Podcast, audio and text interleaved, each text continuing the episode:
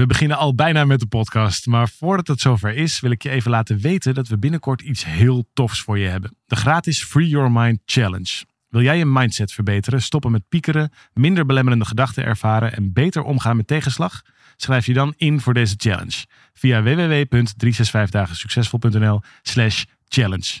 Het is van 26 mei tot en met 29 mei en ik heb er heel veel zin in. We beginnen nu met de podcast.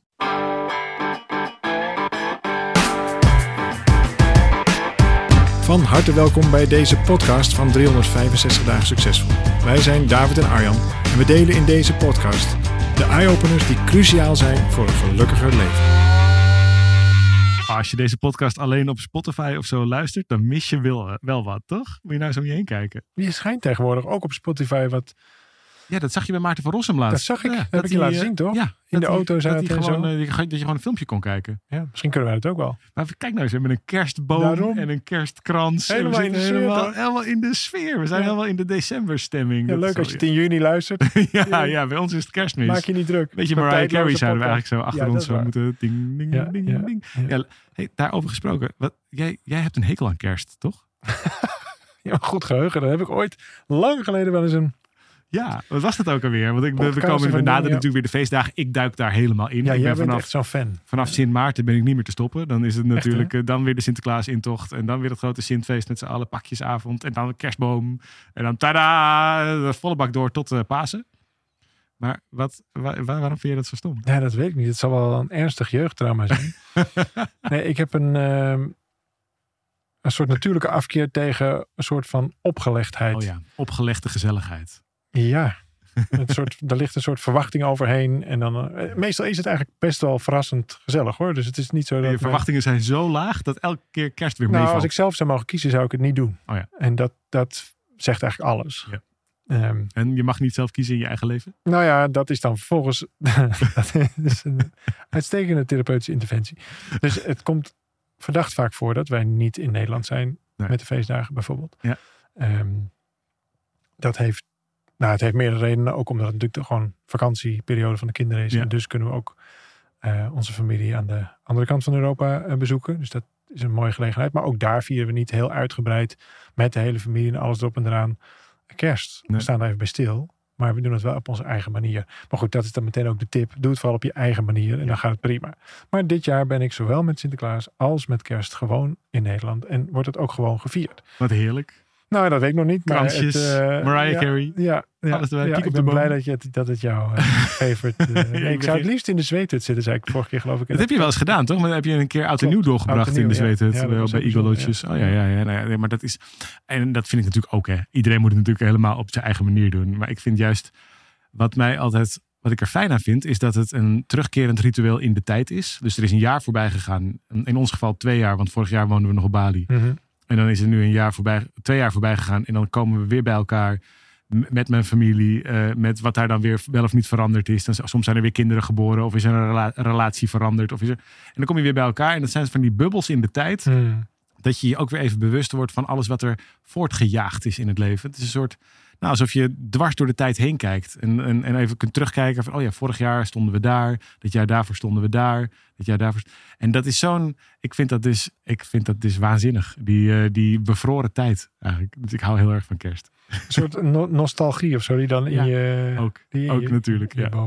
Goed, voordat we deze hele podcast over kerst en of het nou wel of niet leuk is, eh, met elkaar gaan kletsen. We hebben een, eh, nou, wat, hoe zou ik het eens noemen? Een, een eh, stevige vraag gehad. Iemand die eh, behoorlijk met zichzelf in de knoop zit.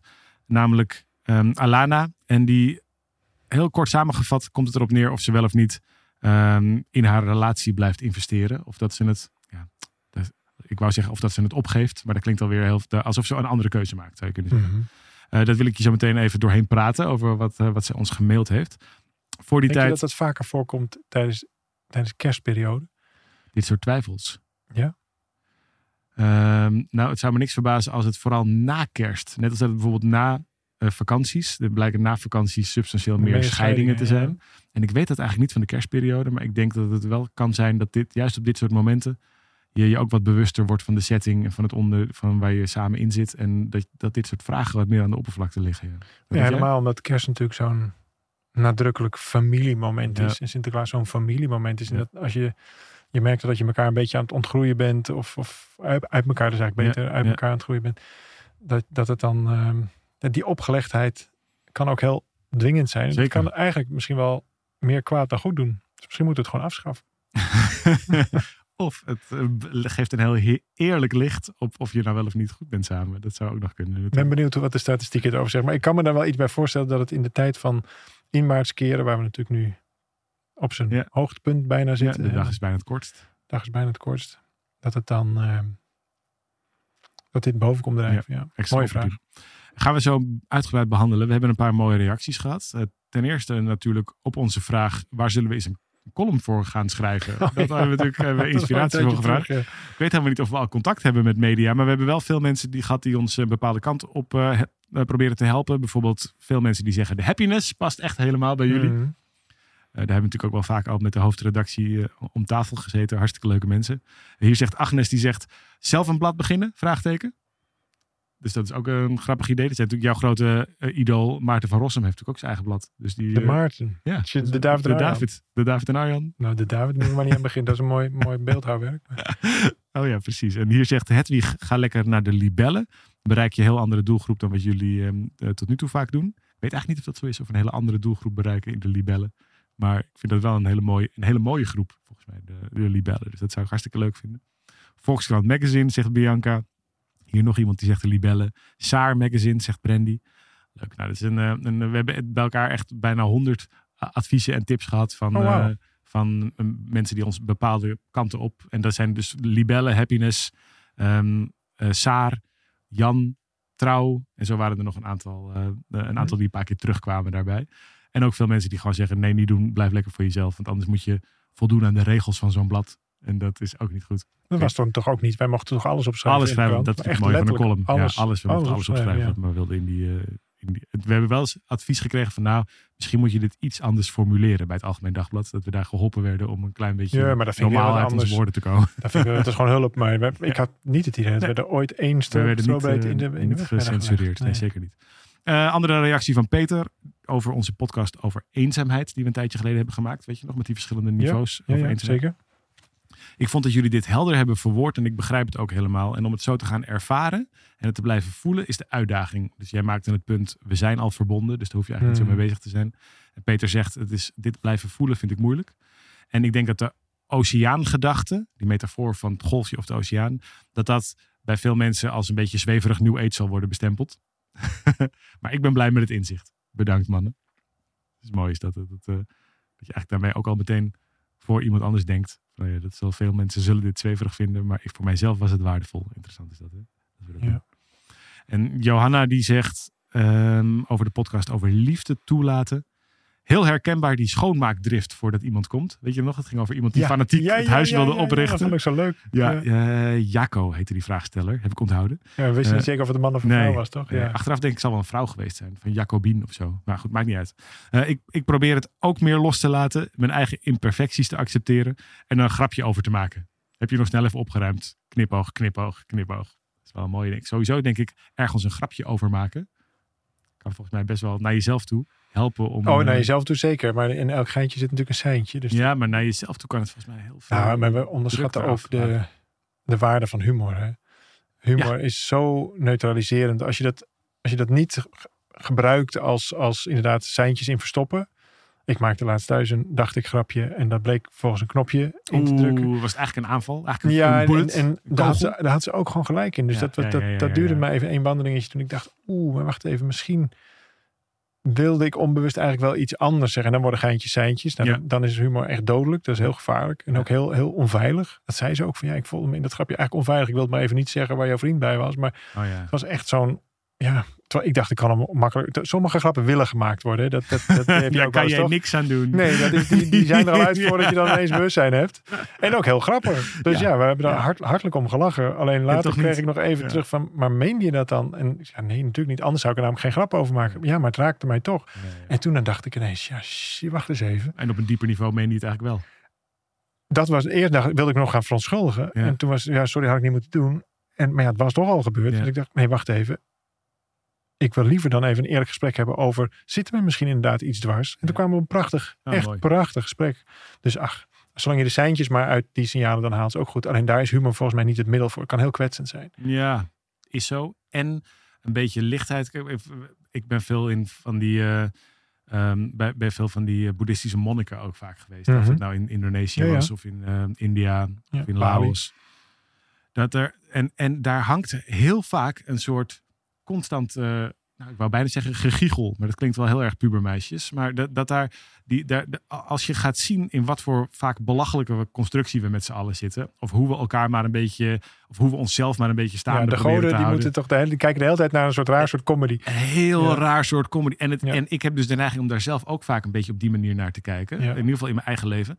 En ik moet dus ook heel vaak een beetje giechelen. Ook om dingen die ik zelf doe of dingen die anderen doen. En dat is ook een beetje... Maar dat is niet per se bedoeld om het dan te laten kwetsen of weg te maken. Zeker, Maar- alleen het kan wel overkomen als eh, arrogant of superieur. Ja, dat begrijp ik wel. En ja, dat- ja, ja. Dat is, dus je kunt ook soms dingen belachelijk maken of, of juist weglachen. En dat, dan ga je denk ik ook het punt van, enfin, Maar het is wel vaak heel grappig.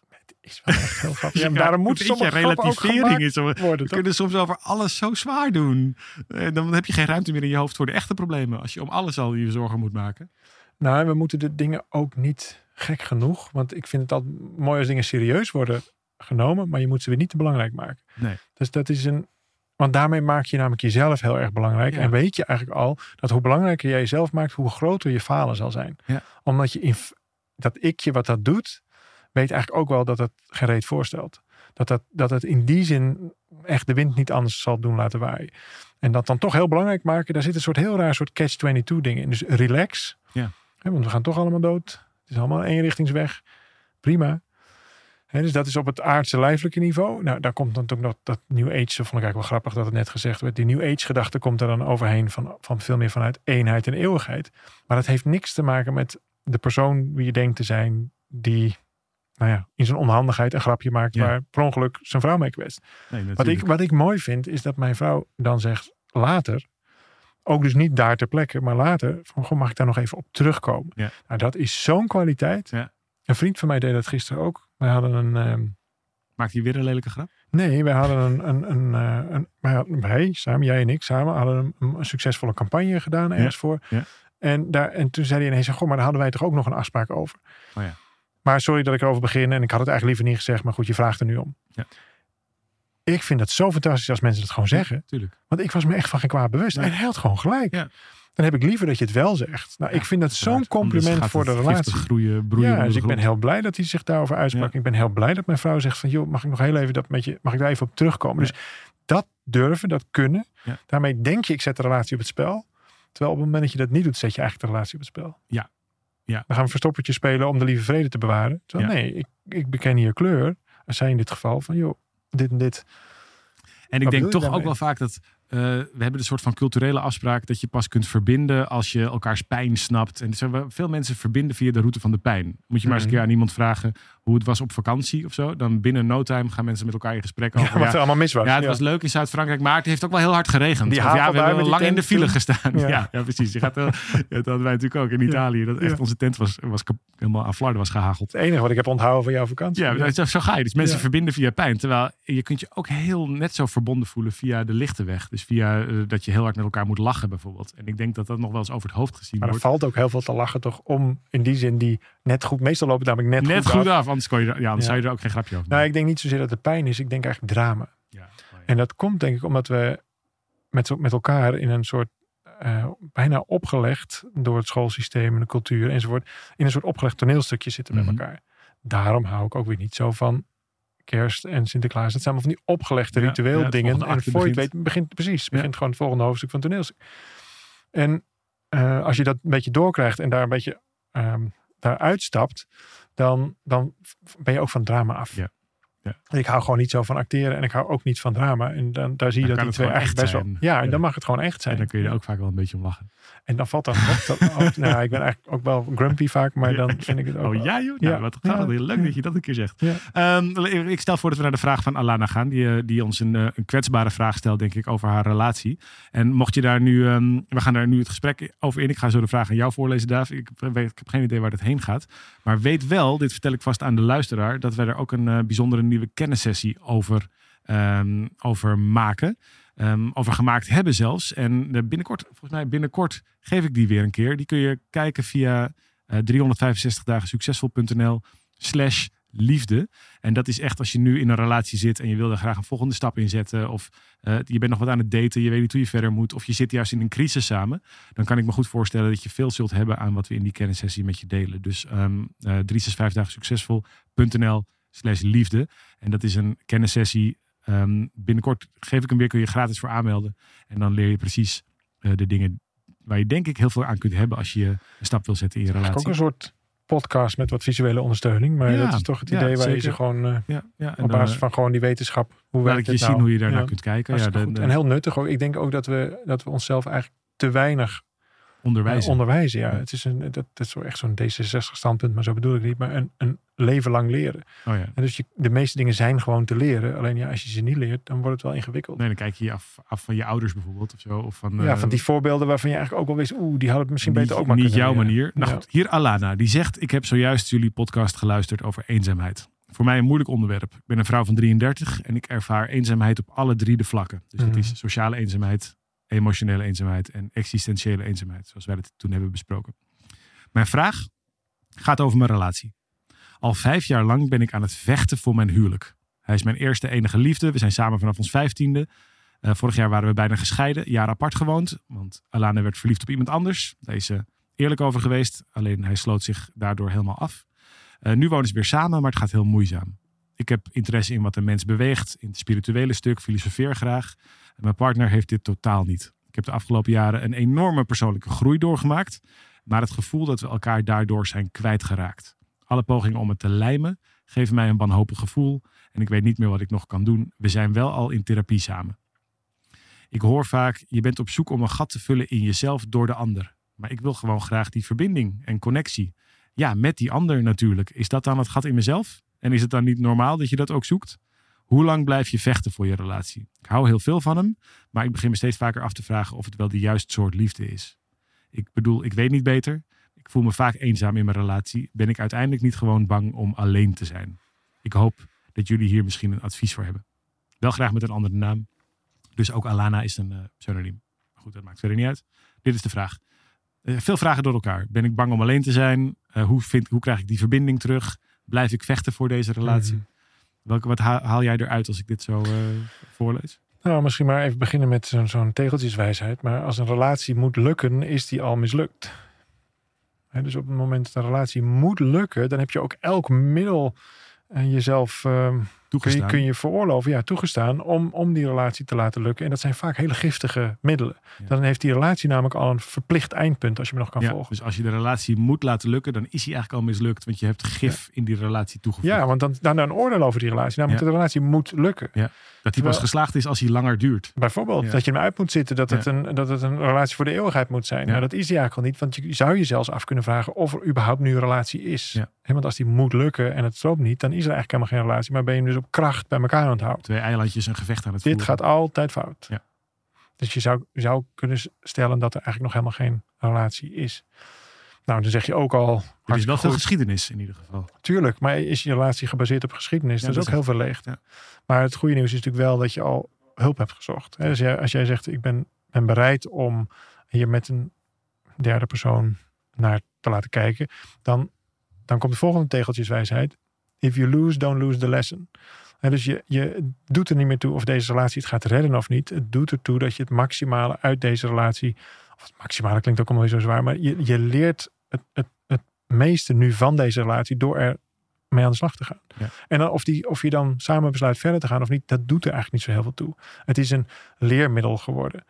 En ik denk dat dat, als je bereid bent om in de spiegel te kijken van de relatie, dat je daar onwaarschijnlijk veel uithaalt. Al die vragen die je zelf nu stelt, die, die zul je dan kunnen beantwoorden. Maar ik kan me wel voorstellen als je nu 33 bent en, en misschien ook al, misschien droom je, ik zit het nu een beetje in te vullen, want dat staat hier niet in, maar misschien droom je bijvoorbeeld van eh, samen een gezin stichten of Mm. dat soort dingen. Dat je nu denkt, ja, maar ik wil wel even weten, ga ik hier nou wel of niet mee verder? In plaats van, eh jij probeert er zoveel mogelijk aan te leren. Want dan eh, weet Alana eigenlijk nu nog steeds niet wat ze nou wel of niet met die Nou, relatie dat antwoord dat kun je al geven.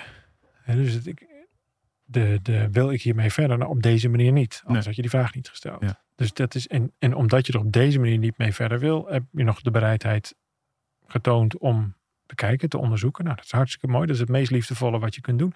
En dat gaat op een gegeven moment tot een conclusie leiden. Ja. Laatste tegeltjeswijsheid, om niet alleen maar platitudes hier... eh, nou ja, goed, het was een lange vraag, dus ik kon wat langer nadenken. Maar dit, en het is voor mij een hele belangrijke. If it doesn't flow, let it go. If it doesn't flow, let it go. Dat betekent niet dat je op het moment dat je één keer een wat eh, mindere dag of week hebt in je relatie die al lang is, dat je dan zo van, oh, that doesn't flow, doei. Dat is niet wat ik bedoel. Nee. Maar if it doesn't flow, let it go. En dan bedoelen we flow op een wat veel langere termijn. Je zou ook kunnen zeggen, hé, hey, wacht even, als ik het oordeel van die relatie afhaal, dat het bijvoorbeeld altijd leuk moet zijn of gezellig, of dat ik me enorm verbonden moet voelen, of al die dingen die jij zogenaamd uit die relatie moet halen. Checklist, een soort Ja, relatie dat is, een, dat, is een, dat is denk ik heel zwaar. Zwaar voor jou is ook zwaar voor je partner. Ja. Je, je, je legt het jezelf namelijk ook op. Ja. Eh, maar als een, als een relatie ineens een spiegel is, dan denk ik dat je voor nu meteen kan ontspannen. Want ja, de spiegel is, hé, we zijn aan het groeien met elkaar. We zijn, we zijn aan het bekijken, hoe gaan we dit, dit doen? Wat valt hier te leren? Het is wel grappig dat ze het woord vechten gebruikt voor een relatie. Ja, dat zou, voor mij zou dat wel een rode vlag zijn. Ja? Ja. Nou, het klinkt heel nobel vechten voor een relatie, maar uit, met vechten sticht je geen vrede. Nee. Dus Wat zijn nou laatst? Het is een beetje fucking for virginity. je fucking for virginity. Ja, Ja, dat is vechten voor de Dat vrede, is ja. eigenlijk vechten voor de vrede, ja. Ja. En de, de het, het, ja, ik snap dat het een manier is om aan te geven hoe, hard je het graag, Doe hoe graag best. je het wil. Ja. Maar daarmee zie je ook in dit goed gekozen woord, denk ik, hoe hard je het bij je wegduwt. Ja. En dus ook hier zou je heel goed, we hebben het daar wel eens eerder over gehad, dit hugging the cactus kunnen doen. Gewoon helemaal omarmen dat jullie gewoon in heel zwaar weer zitten met elkaar. En dat je het gewoon even niet zo fijn hebt, dat je het niet zo weet, dat je twijfels eigenlijk groter zijn dan je zekerheden. En dat is dan nu de situatie. En dan En met dat dan samen doen. Juist, en dan met tranen in je ogen tegen elkaar kunnen zeggen, maar wij gaan dit wel onderzoeken met elkaar. Ja. Dat is echt het meest liefdevolle wat je kunt doen. En dan gaat dat gevecht ervan af. Ja. Dan komt die ontspanning terug. En het zou mij niks verbazen. In, in ieder geval, ik heb het zelf meegemaakt. Ehm, ook ik heb in mijn lange relatie, die inmiddels 16 jaar eh, is, eh, meegemaakt dat het eh, dat wij ook op zo'n punt stonden van, van gaan we wel al lang geleden gelukkig, maar gaan wij dit nog eh, gaan we dit nog lang zo Ja. doen? En mijn antwoord was heel duidelijk nee, Ja. gaan we niet op deze manier doen. En toen stonden we ook met tranen in mijn ogen echt tegenover elkaar, een soort van, van ja, hoe gaan we dit dan doen? En goh, we hebben twee kinderen en nou, laten we hulp. Een collega zei dat van jullie moeten gewoon eens hu- hulp eh, zoeken. Ik heb hier nog wel iemand, zo gaat het vaak. Ah, dat, was, dat was het grootste eh, cadeau wat wij in onze relatie hebben gekregen. En ik was nog steeds toen van overtuigd van ja, dit, dit gaan we niet zo doen. En dat klopt ook, zo gingen we het ook niet doen. Wat bij mij wel goed werkt als aanvulling op dit stuk is dat ik geloof dat veel mensen, dat geldt in liefdesrelaties, maar geldt ook bijvoorbeeld in vriendschappen, is dat ze hun relatie baseren op een gedeeld verleden. En voor mij helpt het om heel erg te kijken naar een gedeelde toekomst. Mhm. Is de toekomst, het stuk waar je nu naartoe gaat leven, is dat iets waar we samen zin in hebben? En veel mensen hebben het idee dat je bij elkaar moet blijven omdat je al zo lang samen bent. En dat is Ja. volgens mij een hele slechte reden. Ja. Terwijl als je samen kunt, elkaar in de ogen kunt kijken en dan naast elkaar kunt staan en zegt, hé, hey, we hebben samen, we kijken er naar uit om samen hier naartoe te groeien. Hoeft helemaal nooit te gaan lukken. Het is helemaal niet belangrijk. Het is geen target. Maar dat je samen zin haalt of energie haalt uit de toekomst. Dan kunnen wij hier samen naartoe groeien. Dat wij samen ooit, dat, dat kan niet heel concreet zijn als een reis of een, maakt niet of een gezin. Maar het kan ook veel meer zijn dat we elkaar zo, dat we samen zo, zoveel plezier hebben. Of dat we, o- dat we ons zo voelen bij elkaar. En, als je, en dan kun je heel goed bij jezelf gaan voelen. Kijk ik daar naar uit? Kijk ik daar uit omdat, omdat überhaupt, daar zit volgens mij vaak je antwoord in. Of je, er, of je zin hebt überhaupt om te gaan investeren. Het gaat er niet eens zozeer of je zin hebt om die relatie beter te maken. Maar vooral of je zin hebt om zin te maken om die relatie beter te maken. Dus daar gaat, zie je, er zit nog een stap aan Zeker, vooraf. eh, maar ik, ik eh, distilleer alleen uit deze vraag natuurlijk een aanname. Maar dat, dat commitment in ieder geval, er is aanschijn namelijk niet in therapie. Nou ja, dat, ja dat, dat kan dus ook gebaseerd op je verleden zijn. En dit moet lukken. Dan heb je Oh, nog steeds zo. geen, heb je nog steeds geen ge- ge- Nee, dat is waar. Als, je het, als het moet lukken en we zijn al zo lang bij elkaar en het is mijn eerste liefde. Ja, precies. Ehm, het mag ja. niet vallen, want ik, ik mag mijn ouders niet teleurstellen, bijvoorbeeld. Eén laatste dingetje. Wat ik wel zelf een mooie manier vind, een vraag die mij ooit gesteld is, is wat is jullie onbewuste contract? Hm. Dus wat heb Welke je deal heb je? welke deal heb je gemaakt? Dat is, een, go- dat is een goede manier om het te zeggen. Welke deal heb je gemaakt? En ga dat eerst maar eens heel eerlijk met jezelf. Gewoon, gewoon iedereen doet dit, hè? Ja, gewoon eens even met een briefje zitten. Gewoon alleen maar met jezelf. Niet samen bespreken welke deal hebben wij gemaakt. Maar gewoon met jezelf. Welke deal heb ik hier gemaakt? Ja. En dan staat er misschien toch wel op dat, op dat blaadje van. Ik vind het gewoon heel fijn dat, dat jij de zekerheid bent dat ik niet in een leeg huis Ja. Ja. thuis kom. De deal is dat ik met jou een relatie heb en daarvoor krijg ik dat Dit er, dit iemand dit. is, dat er iemand is thuis. Of dan krijg ik een soort van zekerheid of veiligheid. Of, En als dat de deal is, dan omdat dat de deal is, maakt dus niet, stond niet dat het gezellig moest zijn. Nee. Nee, er stond dat er iemand was. Ja. Dus het, juist die, de dingen die je op de deal hebt geschreven. En nogmaals, iedereen doet dit. Je partner heeft dit ook gedaan. Dus Ja. er is niks om je voor te schamen. Iedereen die heeft zo'n onbewuste deal die je in eerste instantie nu dan naar het daglicht brengt, Ja. naar boven brengt. ja, dat is onze Die afspraak. punten die daarop staan zijn nu de punten die je wegjagen. Ja. Want je zult zien, dat zeg je zelf ook, ik begin dat te ontgroeien. Dat is ook logisch. Ja. Want je beseft nu, wacht even, ik heb eigenlijk een verkeerde deal gemaakt. Het deal moet namelijk niet zijn dat er altijd iemand voor me is. Maar het deal moet zijn iemand waar ik perspectief mee heb, Ja. bijvoorbeeld. Bijvoorbeeld. Of iemand waar ik mee kan lachen. Of iemand die, me- die me spiegelt. Of iemand waar ik mee kan... Nou, wat het ook maar is. En dan kom je eigenlijk aan een soort nieuw deal. Ja. En ik denk dat als je dat samen op een gegeven moment bij elkaar brengt. Goh, wat, wat zouden wij nou stiekem... Eerst doe je het voor jezelf. En daarna kun je dat samen bespreken. Eventueel met een relatietherapeut. Dan kom je denk ik op hele interessante afhankelijkheden. Die nu helemaal niet meer nodig blijken. En dan zie je eigenlijk dat het fundament waarop je relatie stond. Dat dat aan het verschuiven is. En, en daarmee begint je relatie ook weer opnieuw. Ik denk dat ik, volgens mij heb ik nu 100%. wel wel, ik denk dat ik nu mijn zesde lange relatie heb. Maar Met wel met, met, nog steeds met dezelfde vrouw. En, en we zijn natuurlijk zo. 24 jaar bij elkaar. En om de zoveel jaar ben je zelf zo veranderd. Of je gezinssituatie is veranderd. Of je leven is... Dat je eigenlijk weer opnieuw elkaar in de ogen kijkt. En zegt van, hey, zijn wij dit nog? Zijn wij dit samen? En dan begint je, nieuwe, begin je weer een nieuwe relatie.